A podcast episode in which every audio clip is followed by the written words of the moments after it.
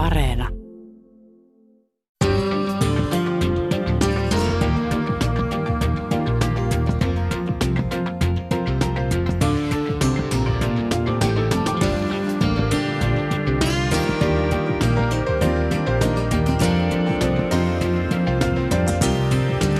Ylepuheessa Tommi Liimatta.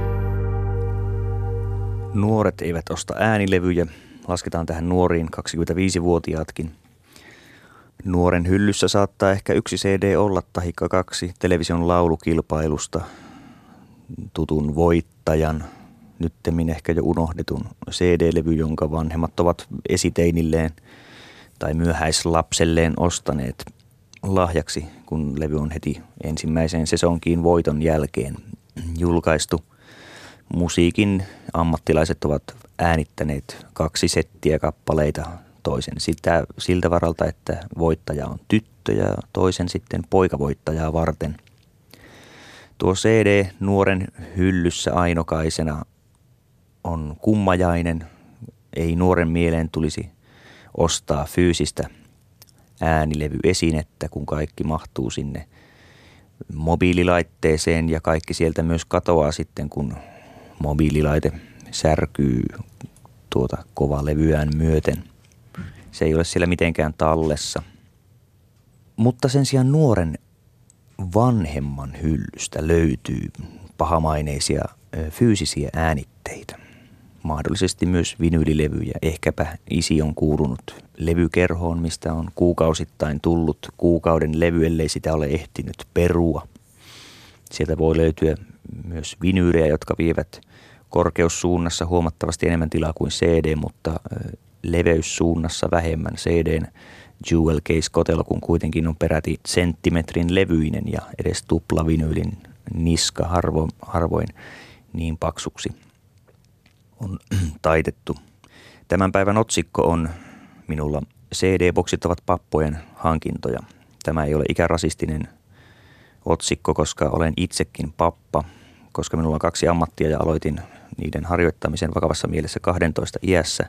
Työurani on siis verraten pitkä ja siksi oikeastaan passissa lukevaan ikääni tai siis siitä luettavissa olevaan ikääni voi huoletta lisätä puolet lisää, eli olen 57-vuotias ja sattumalta juurikin tuo 12 oli myös ikä, jossa rupesin omaehtoisesti kuuntelemaan nykyään papparokiksi luettavia artisteja, joiden huippukaudesta kuitenkin vielä tuolloin 80-luvun lopulla oli alle 20 vuotta, Beatlesin hajoamisestakin vasta se 18.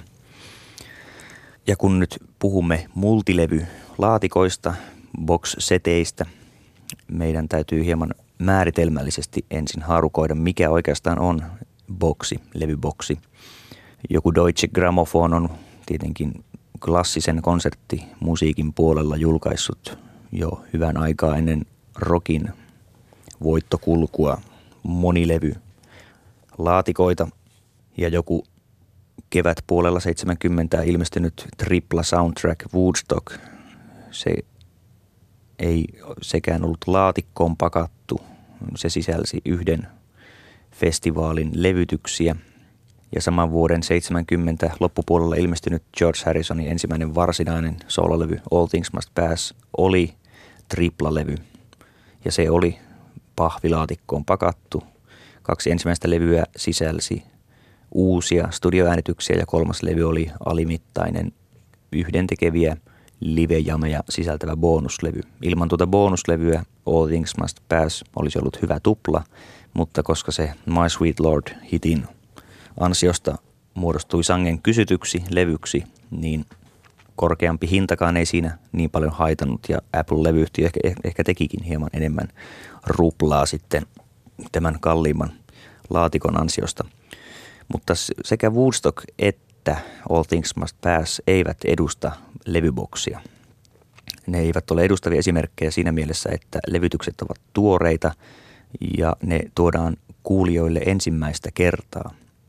Boksin määritelmä omassa mielessäni on se, että se on vähintään kolmen musiikkialbumin kokoelma.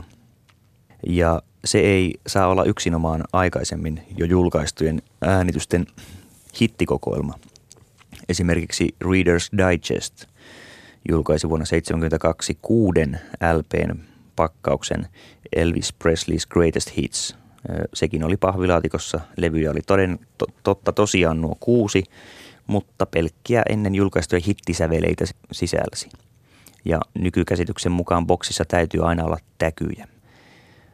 Hyvä on, jos siinä on koko tuotanto, kunhan tuotanto on tarpeeksi laaja, mutta yleensä sinnekin on pyritty kaivamaan edes jotain kasettidemoa, kelanauha demoa, jotta se papan vaativan postimerkkeily luonteen tyydyttäisi. Ja siellä välillä, välissähän täytyy olla myös mielellään 120-sivuinen neliväri kirjanen, jota on kiva siellä singlemalttia napsiessa ja levyboksia kuunnellessa lukea.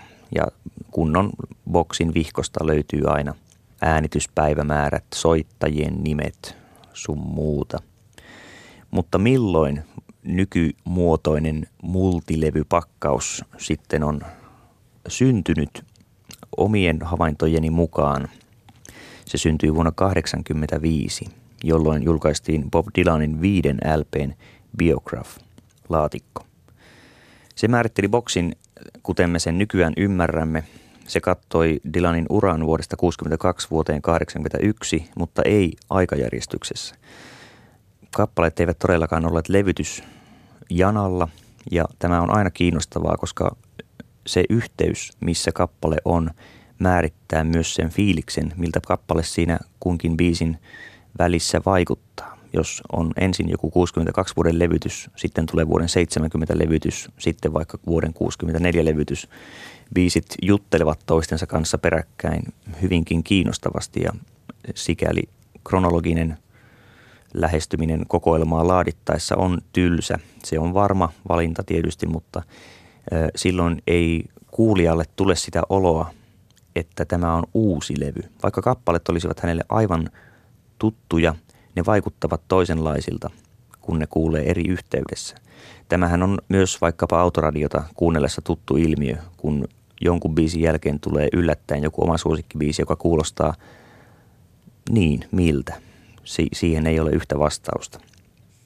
Tämä Dylanin Biograph sisältää muistaakseni 18 levytystä, jotka ovat täysin ennen kuulemattomia joka, jopa ö, kaiken esiin kaivavissa bootleg-biireissä.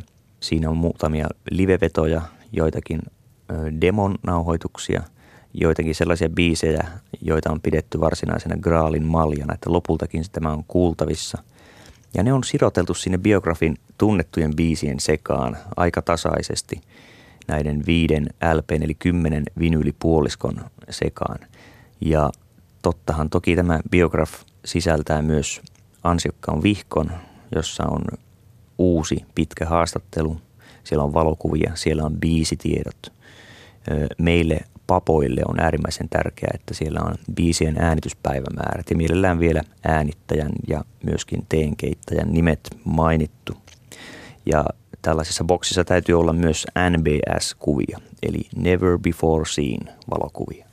Aivan ennen julkaisemattomia ruutuja valokuvaajan – negatiiviarkistosta, jotka aikoinaan hylättiin promotarkoitukseen surkeina, tärähtäneinä, epäkiinnostavina, mutta nythän ne ovat kiinnostavia, kun ne julkaistaan 20 vuotta myöhemmin, koska me papat janoamme kaikkea ennen näkemätöntä ja ennen kuulematonta.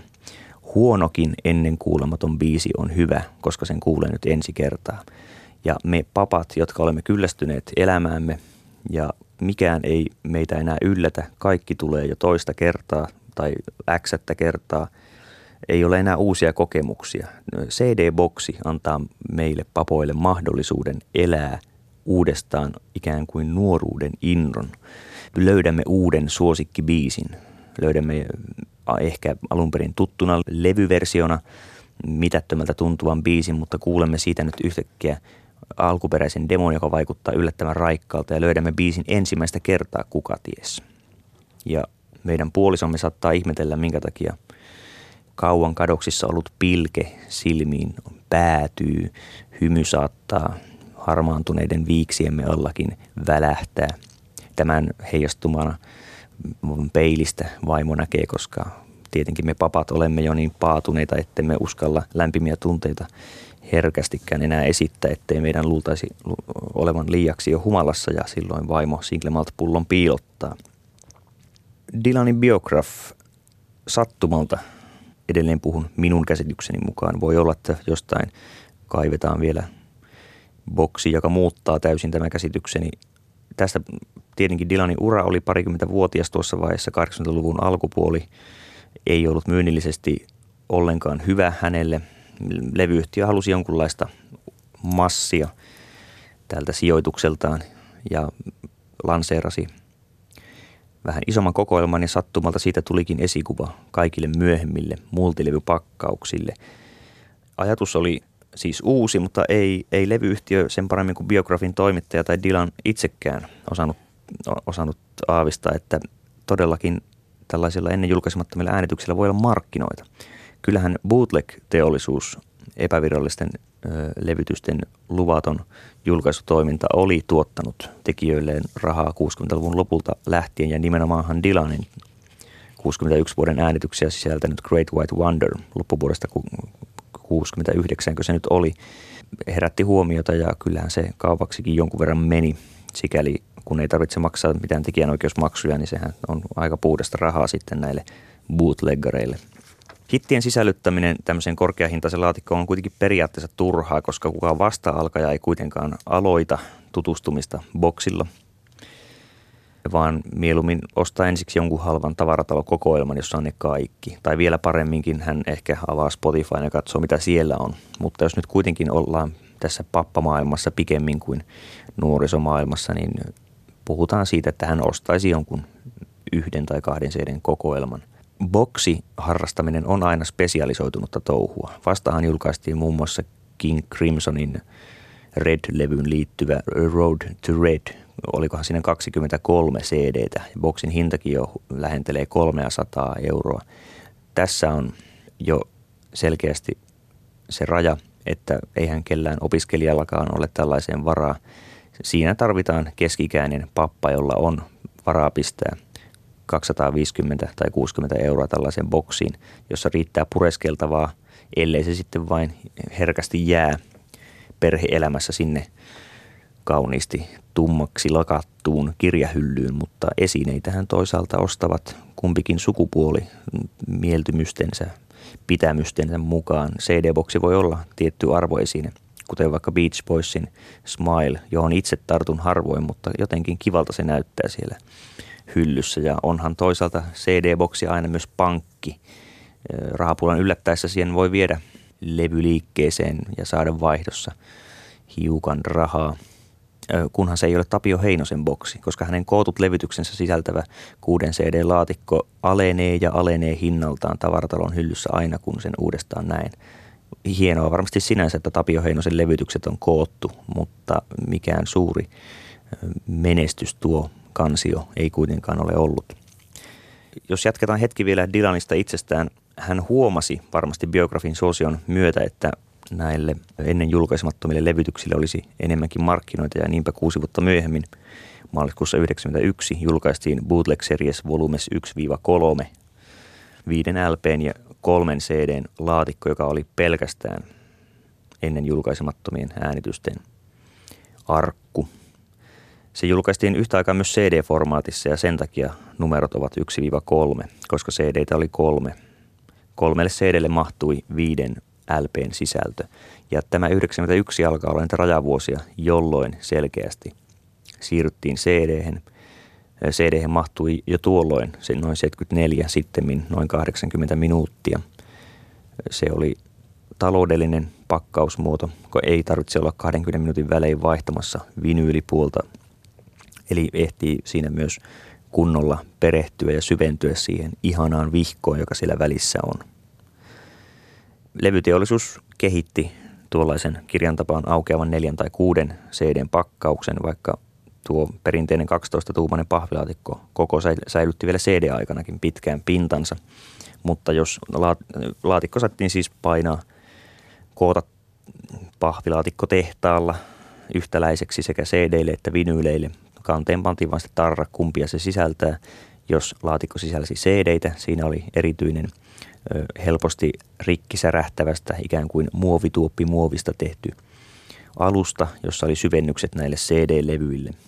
Tuollaista vinyylilaatikko kokoa noin puolet kapeampi laatikkomalli, joka vie kuusi tai kahdeksankin CD-tä sisälleen, on eräs yleisimpiä CD-boksimuotoja.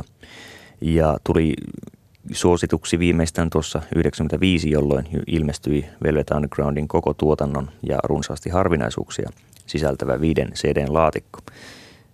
Sivumenen sanoen, jos tuo VU-boksi olisi oikeasti sisältänyt kaiken, se olisi sisältänyt myös tämän Squeeze-levyn, jossa ei ole enää muuta kuin Doug Jule ja Deep Purplen Ian Pace rummuissa ja se on kuitenkin onnistuttu 72 julkaisemaan VUn nimellä. Mutta niin, ehdin mainita, että boksin täytyy maksaa paljon, jotta se on papalle ihana sijoitus. Anttilabokseja kunnon pappa ei hyväksy bokseiksi. Ne ovat liian halpoja. Boksiin pitää maksaa vähintään 60 euroa. Ja Anttila-boksit taas ovat halpoja sen takia, että niiden alkuperä on monesti Italiassa, Italiasta, missä ei ainakaan aikaisemmin ollut mitään rajoituksia levyn julkaisulle, kunhan suoritti tuollaiset mekanisointikorvaukset. Ja musiikin kustannusyhtiöille ilmeisesti jotain piti maksaa, mutta ei tarvinnut hakea mitään lupia, saattoi julkaista tosta vaan. Ja myös bootleg-teollisuus on ollut runsasta Italiassa. Ja, ja myös alun perin laittomilta bootleg-levyiltä peräisin olevaa musiikkimateriaalia on tällaisille virallisille bokseille koottu. Ja kyllähän tällaisilla Anttila-bokseilla useinkin on siis harvinaista sisältöä, mutta vielä useammin Anttila-boksit koostuvat vanhasta tietyn aikakauden musiikista, kuten Golden Era of the 50s tai Rockin pioneerit tai 4000 kauneinta elokuvasäveltä. Tällaisten kymmenlukujen ja musiikkityylien paketointi ilmeisesti kannattaa, koska näiden uudelleen julkaisujen uudelleen julkaisuille ei kyllä loppua näy. Ja semmoiset ihmiset näitä Anttilabokseja ostavat, jotka eivät koskaan tule niitä kuuntelemaan, mutta ostavat kuinka rahalavalla saa. Kymmenen CDn blues-kokoelmalta kuunnellaan Dust My Broom ja sitten laatikko saa pölyttyä siellä levyhyllyssä. Ja ehkä joskus siivotessa käy semmoinen laimea ajatus, että kyllähän tuonkin voisi kuunnella läpi joskus, mutta ei sitä koskaan tapahdu. Eikä sillä niin väliä, koska sehän maksoi vain parikymppiä, 1999. Ja Anttilalle tyypillisesti tietenkin tarrassa lukee vielä, että koko Sturleek. Yksi levyteollisuuden haara onkin musiikin tuottaminen niille ihmisille, jotka vihaavat musiikkia. Tämä on suurimpia yleisösegmenttejä. Musiikin vihaajille, tai jos nyt pehmeämmin sanoisi, ihmisille, joita musiikki ei ole koskaan pelastanut miltään, joille musiikki ei ole ollut mikään oljenkorsi. Tällaisille ihmisille pystytään myymään huomattavia määriä. Niin kuin alussa mainitsin, nämä television laulukilpailu tähtien, tähdiksi tehtyjen levyt. Musiikin vihaajat eivät tiedä, eivätkä välitä tietää, ja, ja he ovat juuri niitä, joiden hyllystä löytyy kaikki Suomessa platinamyyntiin yltäneet albumit. Heille ihan kiva ei ole kirosana, vaan laatusana. Musiikki on ajanviitettä ja taustaa, mutta ostosta ei kuitenkaan pyöritetä mihinkään kulumiseen asti. Muutama soittokerta voi riittää ja levy on silloin täyttänyt tehtävänsä. Musiikin funktio musiikin vihaajille on hieman toinen kuin sellaisille, jotka kuuntelevat näitä musiikkilevytyksiä. Musiikin vihaaja ei omista kuulokkeita. Musiikin vihaaja ei kuuntele mobiililaitteesta lenkkeillessään musiikkia. Hän saattaa taputella sormillaan pehmustettuun ohjauspyörään, kuten kaikissa uusissa autoissa ohjauspyörät pehmustettuja nykyisin ovatkin – mutta sen tehtävä on ehkä sanoittaa joitakin yksityiselämän tunnelmia. Ja koska nämä muistot herkistävät myöhemmin, ei tätä levyä sitten viitsi oikein kirpparillekaan viedä, eikä siltä kyllä kukaan sitä ostaisikaan, koska musiikin vihaajan valitsema platinamyyntiin yltänyt levy on niin yleinen, että sillä ei minkäänlaista myyntiarvoa enää ole ja se voi myös edustaa sellaista eilispäivää, joka ei koskaan ota jalostuakseenkaan nostalgia-aalloksi. Anttilaboksit ovat halpoja, mutta ne ovat myös huomattavan rumia. Miksi ne ovat rumia? Siihen minulla ei ole kyllä selvää vastausta, vaikka en uskokaan, että tämä on makuasia. Ja voiko asia nyt niinkään olla, että rumaa on halvempi tehdä kuin tyylikästä, koska näissä halpa bokseissa on usein käytetty foliointia ja se on aika kallista. Ja foliointia on käytetty sentään tyylittömästi, mutta tämä on, tämä on sanattomaksi suorastaan vievä asia. Miksi näiden boksien täytyy olla rumia? Ehkä tyylitajuinen graafikko sitten olisi kalliimpi ratkaisu. Tai ehkä sitten alunperin graafikko on ollut hyvä, mutta kun hän on sitten tehtaillut näitä halpakokoelmia, niiden pakkauksia jo sata määrin, hän on pilannut vain makunsa, eikä hän enää erota muuta kuin, että 28 prosenttia kannesta on varattava boksin nimelle. Ja käytännössä sitten tätä kuvaa, mihin meillä on ainoastaan oikeudet, muuten kävisi liian kalliiksi ja sitten se kulunein kuva on siellä. Ei siinäkään vielä mitään, jos on kulunut kuva, mutta kun se on käsitelty törkeällä tavalla. Mm, joten esineinähän näitä Anttila-bokseja ei voi käyttää. Ehkä on viisanta vaan heittää ne kannet pois ja laittaa jonkunlaisen valokuvakansion sisälle taskuihin ne irtonaiset CD-levyt, koska niiden sisältö on monesti ihan ok, varsin hyvää kamaa. Sieltä voi löytyä Springsteenin alkuperäisiä demoja, kunnes sitten oikeudenomistajat havahtuvat ja Anttila vetää ne pois myynnistä, mutta haha, me papat olemme jo käyneet ostamassa ne. Mutta Anttilahan on monissa, monilla paikakunnilla kohta jo kadonnutta menneisyyttä ja, ja vaikka se on meille papoille silloin, kun olimme vähemmän pappoja, tuottanut runsaasti tunnelmia, niin se on mennyttä hyvin pian.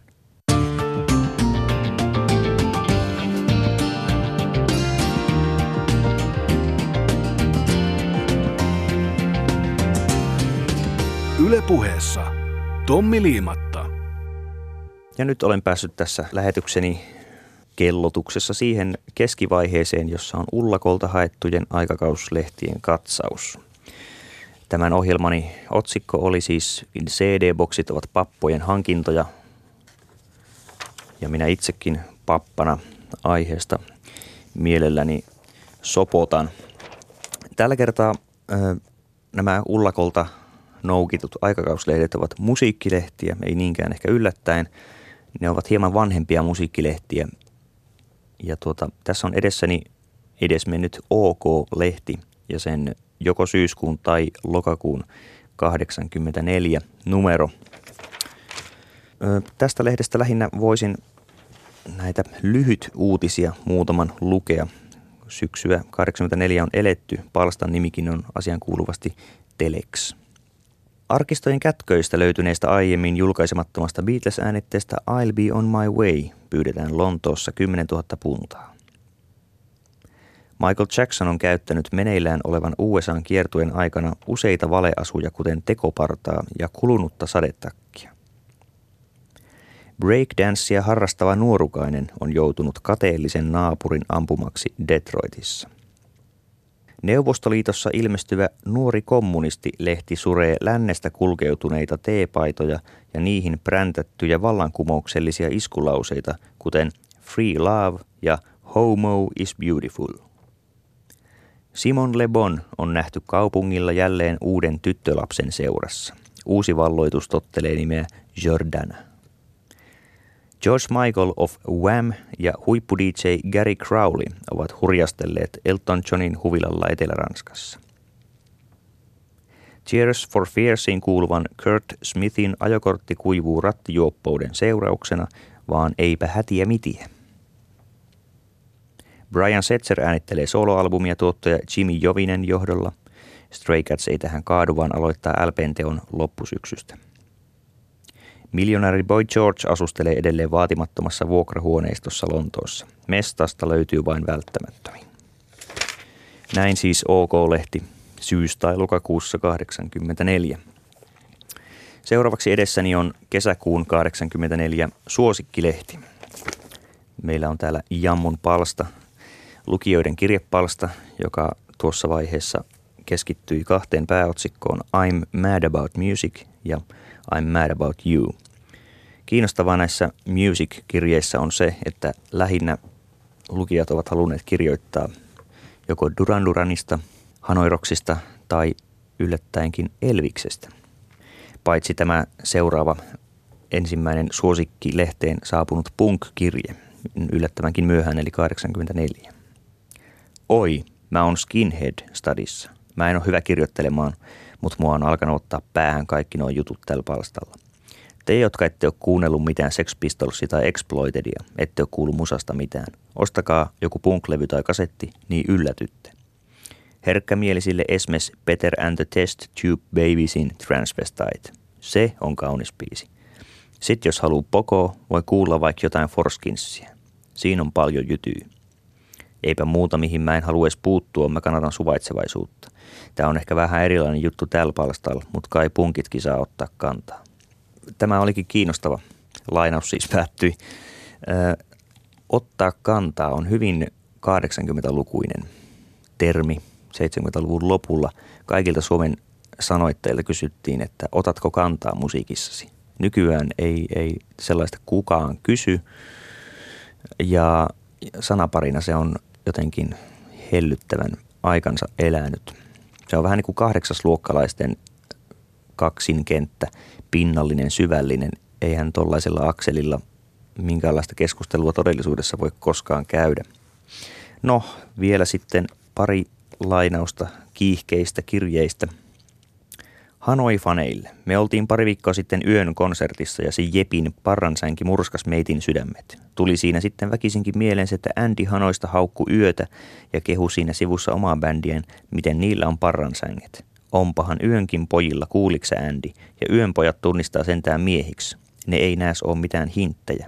Ja entäs Makkosen ääni, sitä ei voi edes verrata Mustajärven pateen. On hei vähän eroa. Yön konsertissa me tajuttiin, miten paljon yöllä ja hanoilla on eroa. Yön musiikki on paljon aidompaa. Sitä jaksaa sentään kuunnella kyllästymättä. Joten ajatelkaas vähän Hanoi-fanit, onks Hanoit todellisuudessa niin hyviä?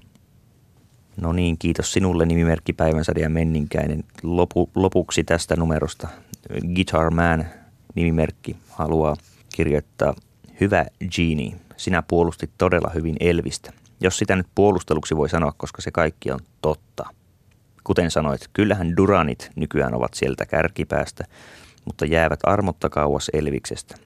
Eikä Duraneista ehkä koskaan tule niin suuria kuin Elviksestä. Olisi varmaan hyvin todennäköistä, että ellei Elvistä olisi ollut, ei olisi tullut Duraneitakaan. Sillä Elvis todella ensimmäisen loi nuorisomusiikin. Ja Elvis teki vielä musiikkia joka makuun, paitsi heavy, disco ja punkki. Ja menestyi joka alueella. Nykyisin häntä yritetään mustata kaikenlaisilla paljastuksilla. Ne voivat vaikuttaa muihin, mutta ei kunnon faneihin. There will never be another Elvis. PS. Keep Elvis alive. Kiitoksia nimimerkki Guitar Man sinne 30 vuoden taakse. Koska tämä keskikapitteli ohjelmassa on omistettu näille vanhoille lehdille, niin otetaan nyt vielä kolmanneksi joulukuun numero 85 suosikki. Tämä on ollut merkityksellinen numero harvaan asutun Suomen muissa kolkissa kuin Uudellamaalla asujille, koska heti sivulta kaksi alkaa pikku raportti. Waspin Blackie ja Chris High in High School. Ja kuten kansikin kertoo, Wasp iski kouluun Suomessa. Ingressi kuuluu seuraavasti. Heviherrat maikkoina. Mitä sanoisit, jos sinun luokkaasi kesken koulutunnin pamahtaisi Wasp – ei taitaisi olla kiire välitunnille sen jälkeen. Helsingin Ressun 9Bn oppilailla oli elämänsä jännittävin koulupäivä, kun Waspin Blackie Lawless ja Chris Holmes kävivät hieman opettamassa heitä. Luen, mitä kaikkea suosikin järjestämällä oppitunnilla tapahtui. Jutun teksti Päivi Väänänen, kuvaus Fred Ohert, mutta tässä radiossa nyt nämä kuvat jäävät pelkän maininnan varaan. Pari lainausta itse jutusta. Kauniina lokakuisena perjantaipäivänä Helsingin Ressun yläaste kiisi jännityksestä. Luokasta toiseen kiiri hurja huhu. Vaspit tulee. Ei voi olla totta. Onks tää joku piilokamerajuttu? Yhdeksännen B-luokan oppilaille oli annettu kotitehtäväksi valmistella kysymyksiä Vaspin jäsenille, mutta heistäkään kukaan ei oikein jaksanut uskoa sitä todeksi. Ne oikeasti tule. Kello soi, tunti alkoi. Kaikki olivat valmiusasemissa. Jopa koulun rehtori odotti hermostuneena nenäikkunassa. Vaspia ei näkynyt. Sitten 20 minuuttia myöhässä pihaan kaartaa levyyhtiön sininen auto, josta purkautuu tutun näköisiä kaksimetrisiä hahmoja. Blackie Lawless ja Chris Holmes. Auringonpaisteinen rehtori ottaa heidät vastaan. Käsiä puristetaan. Mr. Lawless, I presume? The one and only, virnistää Blackie. Blackie haluaa vessaan. Hänen on lisättävä pukuunsa muutamia yksityiskohtia. Kas autossa, kun ei oikein voi istua, niin sirkkelit nivusissa. Lainaus päättyy, sitten loppupuolelta juttua vielä yksi lainaus. Sen jälkeen kun PMRCstä Blackie on Ressun 9Blle puhunut jo pitkällisesti. Seuraa erään ysiluokkalaisen kotonaan valmistelema kysymys ja siihen vastaus. Mitä ajattelette Reaganista? Samaa kuin muistakin poliitikoista. Ne kaikki ovat vain omaa etuaan tavoittelevia valehtelijoita. Amerikalla ja Venäjällä ei ole eroa. Molemmissa maissa ihmisiä halutaan määräillä. Minä tiedän sen, sillä olen käynyt sotilasakatemian ja se avasi silmäni, hymähtää Blackie. Mutta teidän on turha pelätä, että Reagan olisi uhka maailman rauhalle. Yhdysvallat ja Venäjä pelkäävät toisiaan niin paljon, ettei kumpikaan halua aloittaa ydinsotaa. Reagan on samanlainen kuin edeltäjänsä Carter ja Nixon. Nixon tosin oli huonoin presidentti, mitä meillä on koskaan ollut. Ja Reaganin jälkeen tulee taas joku toinen samanlainen. Samat valheet jatkuvat eikä mikään muutu, sanoo Blackie. Lainaus päättyy. Olisi jotenkin virkistävää, jos nykyisissä teinilehdissä olisi tuollaista puhetta. Ehkä onkin, koska en ole tilaaja, enkä myöskään irtonumero-ostaja.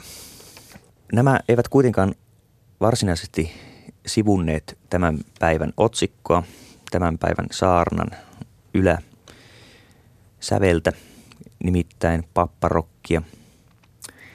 Papoille on omat lehtensä, kuten kaikille harrastajille on omat julkaisunsa. Papparok lehdet ovat aina huomattavan kalliita, mikä sopii tietysti papoille, koska heillä on varaa laittaa rahaa vaikkapa tällaiseen 17 euron juhlanumeroon, jossa mukana saattaa tulla joku CDkin. Nythän rokin pitkä historia mahdollistaa näiden papparoklehtien kannalta onnellisen tilanteen, että joka kuukausi on kulunut jokin tasakymmen jonkun niin sanotun klassikkolevyn julkaisusta. Aina on 30 tai 40 tai 50 vuotta tai 25. 20 on ehkä jo vähän siinä rajoilla, että se on liian vähän aikaa sitten tapahtunut. Ja kunnon pappa harrastaa musiikkia, josta on mielellään vähintään 40 tai 50 vuotta. Ulkomaisista lehdistä ehkä myydyin on Mojo, joka harrastaa runsaasti myös vuosittain erikoisnumeroita. Tai puhutaan nyt Mojosta, koska en tuota Lontoon murretta viitsi jatkuvasti olla tavoittelemassa, haparoimassa puutuneella kielelläni. Uncut ja Classic Rock ovat yhtä lailla ilmeisen hyvin pärjääviä pappalehtiä. Record Collector, jonka suomalainen vastine on Rare, levynkeräilijän erikoislehti, joka 90-noin 2002 ilmestyi Suomessa. Mennään Rareen kohta lisää mutta tässä on edessäni Mojo Classic Ultimate Collectors Edition Frank Zappasta. Ja jälleen on tietysti tasaluvusta kysymys, koska lehti on ilmestynyt vuonna 13 ilmeisesti, ei vaan hetkinen, tämä ilmestynyt vuonna 10, koska 70. syntymäpäivä olisi Frankilla ollut näinä aikoina. Untold Story of Rock's Greatest Visionary. Ja lehdessähän on sivuja iloiset 148. 94 Zappa-albumia arvostellaan tässä lehden numerossa ja uusia haastatteluja lehti sisältää Unseen Pictures, totta kai pitää olla aina näitä Never, never Before Seen, ennen näkemättömiä valokuvia. Ja tässä lehdessä on järkyttävä määrä Zappa-aiheista luettavaa. Lisäksi lehden taitto on huomattavan kova. Suome, suomalaisessa kirjan kansi, saati levyn kansi, taiteessa hyvin harvoin päästään sellaiseen herkullisuuteen kuin mojon, mojon kansissa ja sisätaitossa, joka sisältää myös tarpeeksi helposti ymmärrettäviä sanaleikkejä. Tästä tulee mieleen eräs Beatles-erikoisnumero, joka keskittyy, no Beatlesiin, sanotaan näin. Mojon erikoisnumero, missä oli eräs kuvateksti Lights, Lights Camera Acton – vitsi oli siinä, että Actonissa kuvattiin A Hard Day's Nightin jotakuta kohtausta ja action-sana oli näin ihanasti sitten keksitty vaihtaa. Näitä Papparok-lehtiä löytyy jokaisesta ärkioskista, tai pitäisikö sanoa rautakirjan vähittäismyymälästä jopa kahta numeroa kerrallaan, koska ilmestyy sekä normaali numero että sitten joku tasalukunumero. Saattaa olla esimerkiksi vuonna 11 ilmestyi vuoden 71 progelevyihin keskittyvä Record Collectorin numero. Ja lukijoiden keskuudessa oli järjestetty ennen lehden painoonmenoa myös arvonta, ei, anteeksi, äänestys. Kyllä siinä taisi kyllä arvontakin olla varmaan jotain levypalkintoja. Mikä on paras progelevy vuodelta 1971. Eli näissä kuvioissa, näissä lehdissä mennään. Se on suljettu, onnellinen maailma. Nämä levyt on analysoitu ja tutkittu ja kuunneltu jo vuosikymmeniä sitten. Se on sellainen lämmin, kohdunkaltainen tila, kun pappa pääsee CD-boksin ääreen ja samalla selailla tällaista, sanoisinko miesten lehtipaperille painettua papparok-lehteä. Mutta sitten Suomessa, vaikka Suomessa nyt on ollut moniakin lehtiä, joissa on kokonaisia uria kartoitettu, Rare, Rare, Finnish Magazine for Record Collectors, ilmestyi toistakymmentä vuotta visionääri Jarpan toimesta. E- esillä on 4 92. Se jotain kertoo Rarelehden liikkumavarasta, että juttuhenkilöt tai tahot eli yhtyeet ovat tässä numerossa Kari Peitsamo, Velvet Underground, Ratsia, Kinks, 22 Pirkko, Buddy Holly. Ja tämä on kolmiosaisen Kinks-jutun keskimmäinen osa.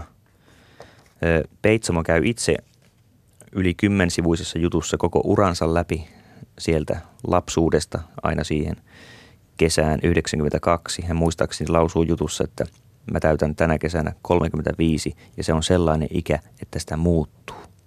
Tämä on ylipäänsäkin parhaita Peitsomin juttuja koskaan.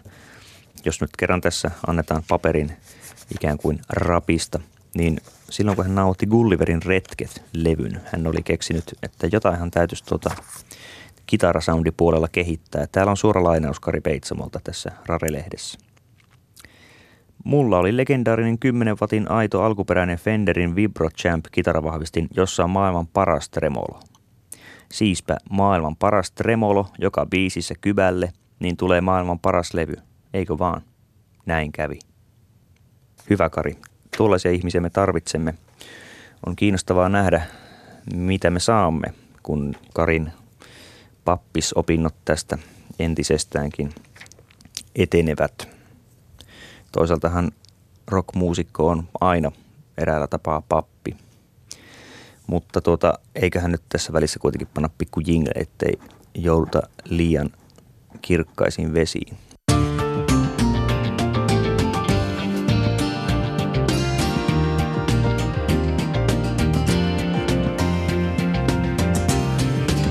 Ylepuheessa Tommi Liimatta. Niin, se on edelleen Liimatta tässä terve. Tämän päivän otsikkoni on CD-boksit ovat pappojen hankintoja ja tässä ohjelman viimeisinä 17 minuuttina erittelen hiukan näitä CD-boksin tai multilevylaatikon alalajeja. Tietysti ri- riippuu artistin suosiosta ja uran pituudesta, minkälainen tuo laatikko on, koska koko ura saattaa mahtua ihan ykköislevyllekin.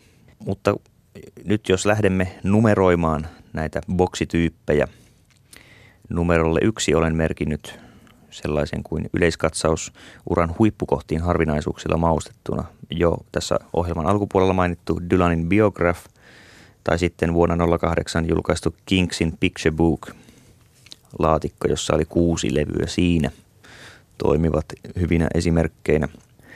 Harvinaisuuksilla maustettuna tarkoitan sillä varsinkin tämän Kingsin kohdalla sitä, että joitakin BBC-äänityksiä taikka sinkku B-puolia on mukana, mutta nimenomaan tällaiset yleiskatsaukset sisältävät myös kaikki hitit.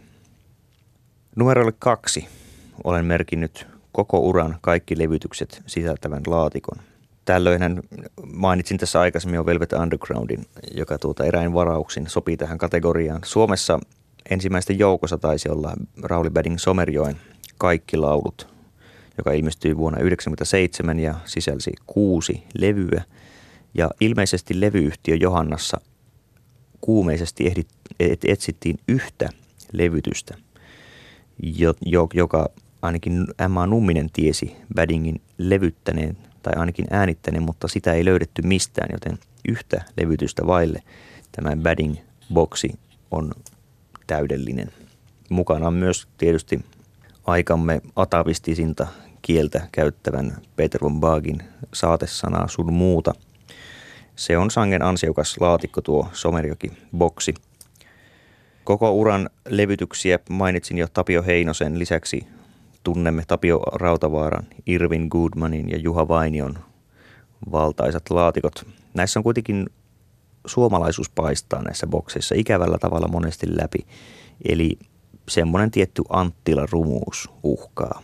Siellä on lähdetty, läiskäisty kuva, etsitty joku fontti, mikä on sillä alavalikon mahdollisimman ylhäällä, että se on hiirellä napsaistavissa. Semmoinen yleinen mielikuvituksettomuus.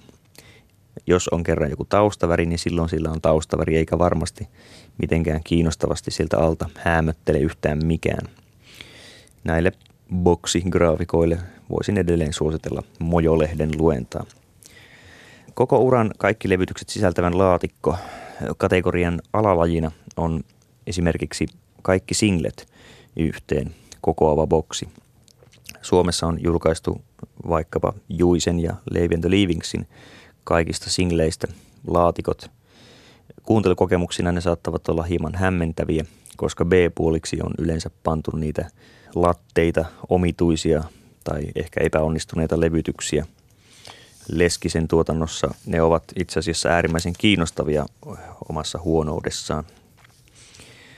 Toinen alalaji tähän Complete Works kategoriaan on uran tietty vaihe ja sen kaikki levytykset. Niin ikään Johanna Kustannuskautta Siboneu julkaisi Dave Lindholmin uran alkupuolelta kaikki Isokynä nimellä julkaistut suomenkieliset no myöskin englanninkielisiä niitä Isokynällä sattui Lillan levyllä olemaan. Eli neljän CD-boksi, missä on Isokynä Lindholm 72-75. Hieno laatikko.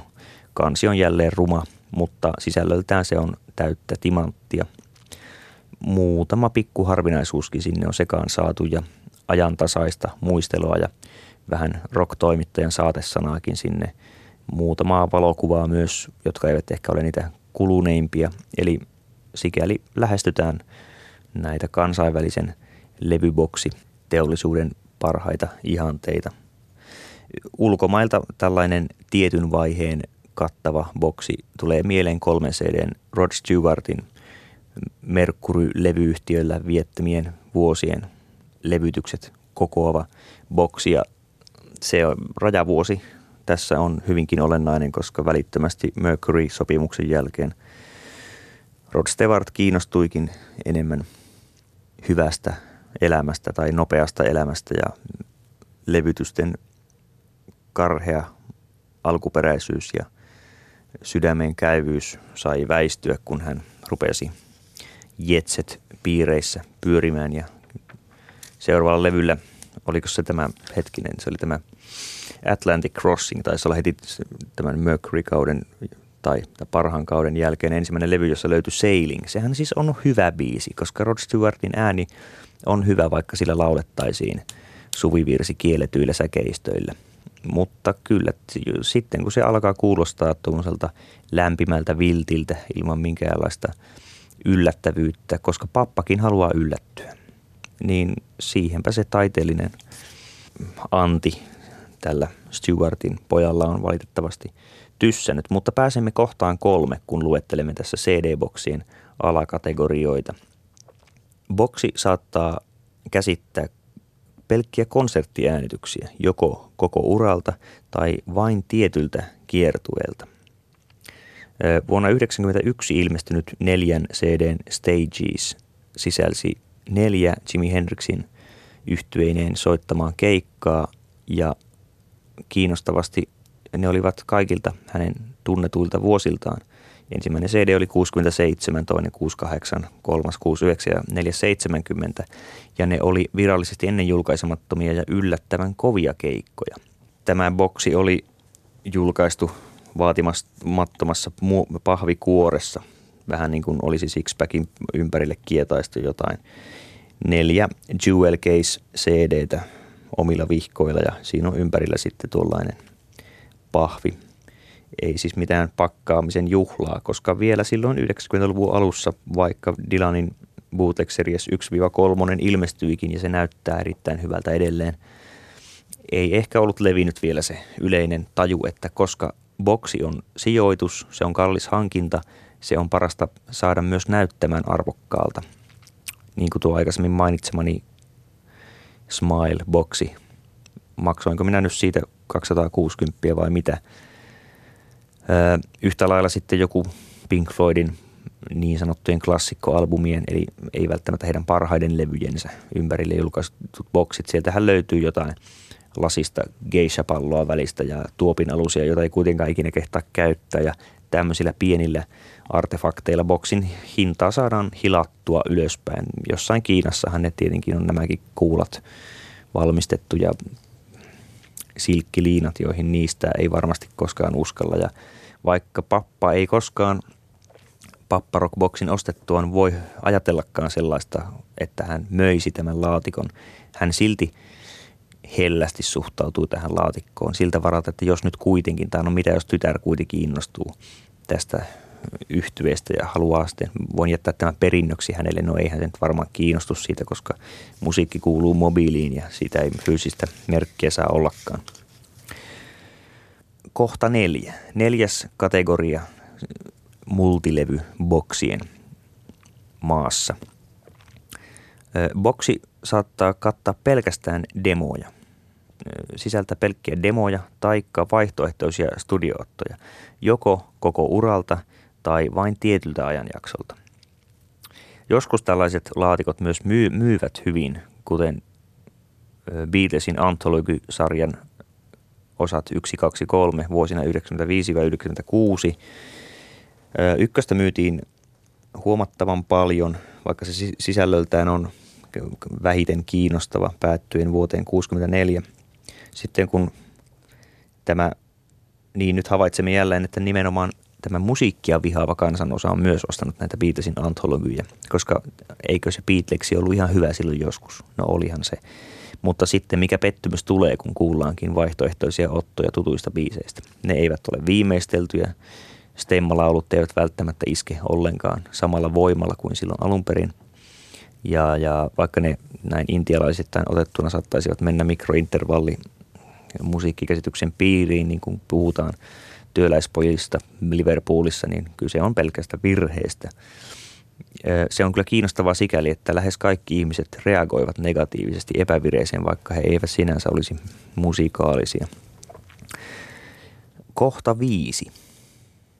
Vielä yhden alalajin CD-boksille olen löytänyt.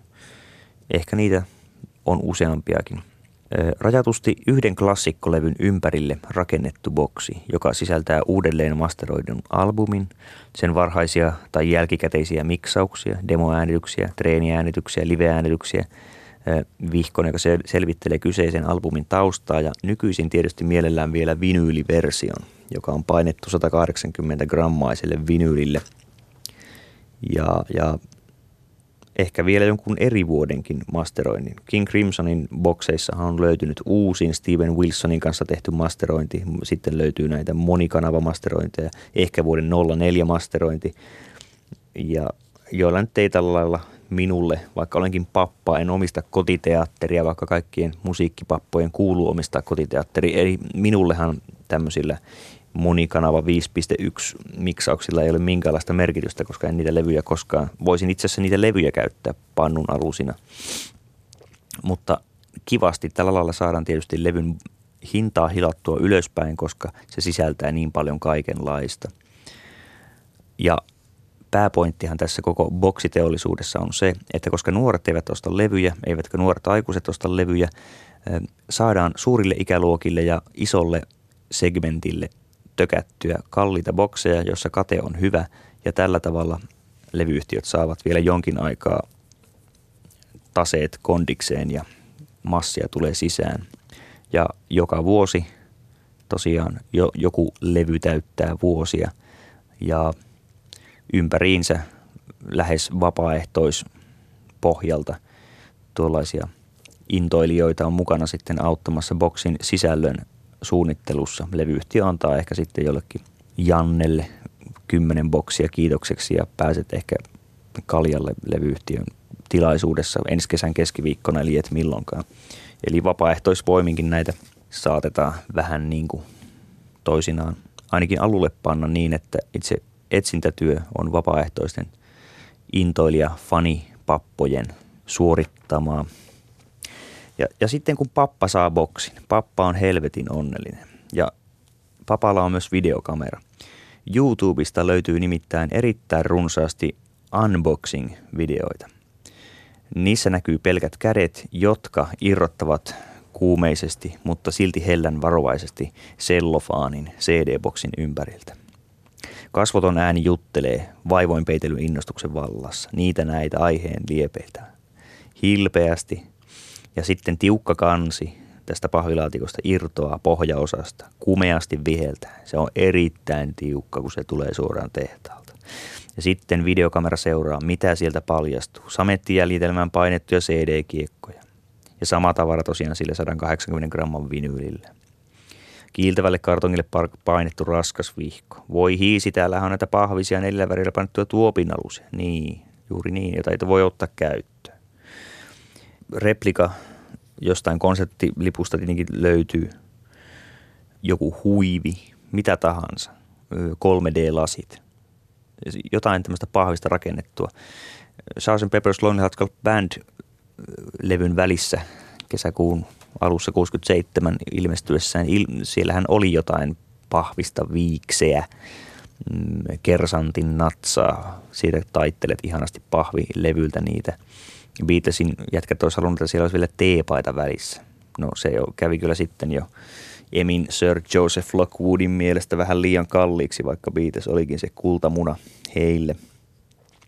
Mutta se oli kuitenkin yksi esimerkki jo siitä, että levy voi sisältää muutakin kuin musiikkia. Ei siinä boksissa ole tärkeintä se, ne, edes ne harvinaisuudet, jonka takia pappa on tehnyt sen ö, ostopäätöksen. Tärkeintä on se, että sitä voi ihanasti sivellä osittain himmenetyssä olohuoneessa. Ja jälleen haluan tietysti sanoa, että minä itse olen tuollainen pappa. Elän ihanassa lapsen huolettomuuden kaltaisessa tilassa, tai milloin oikeastaan lapsi on huoleton. Ehkä täytyy mennä sinne kohtuun asti. Joku sellainen tila, missä mikään ei järkytä. Ei tarvitse muodostaa uutta kantaa mihinkään, vaan kannan muodostus on suoritettu jo kauan sitten siellä nuoruudessa, milloin musiikki ylipäänsä tarkoitti identiteetin rakennusvälinettä.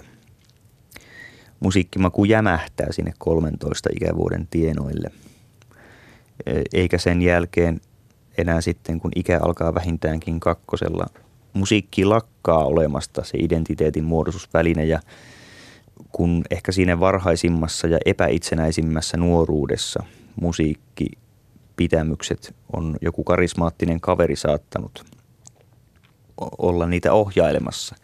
Mutta sitten varsinainen oma suuri hetki tuleekin juuri silloin nuoruudessa, kun tekee itse itsenäisen löydön vaikkapa kirjastossa, ei ehkä hiisku sitä kellekään, dikkailee pimeässä. Pimeässä dikkailu on yhteistä sekä itsensä löytäneelle nuorelle että papalle, joka muistelee tuota hetkeä, jolloin hän itsensä löysi, eli mm, Graham Bond-organisaation yhtyen vaikkapa, josta välttämättä boksia ei ole olemassa, mutta voi kohta ollakin, koska bokseja ilmestyy kiihtyvällä tahdilla.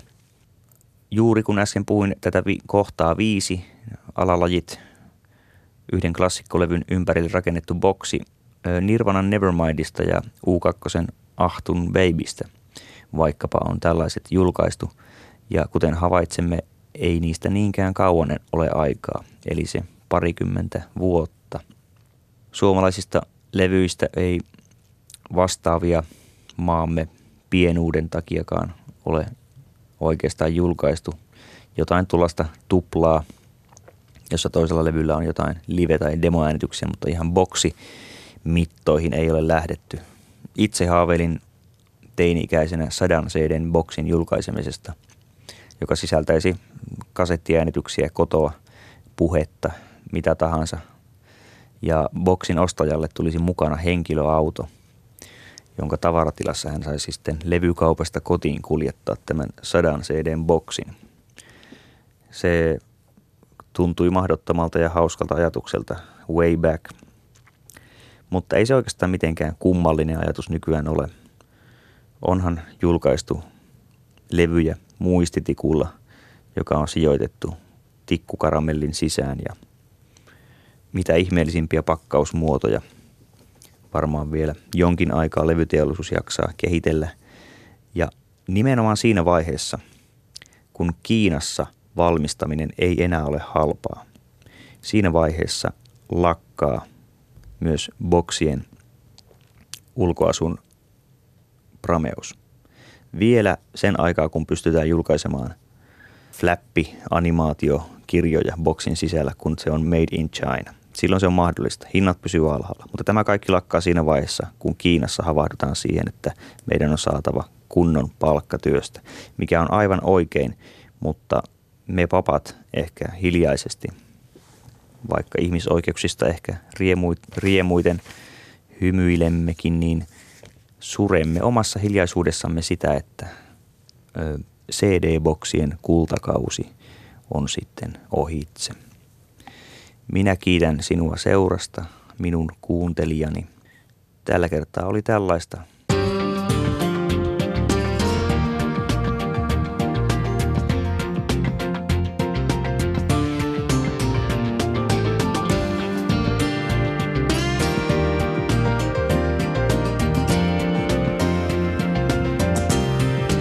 Ylepuheessa Tommi Liimatta.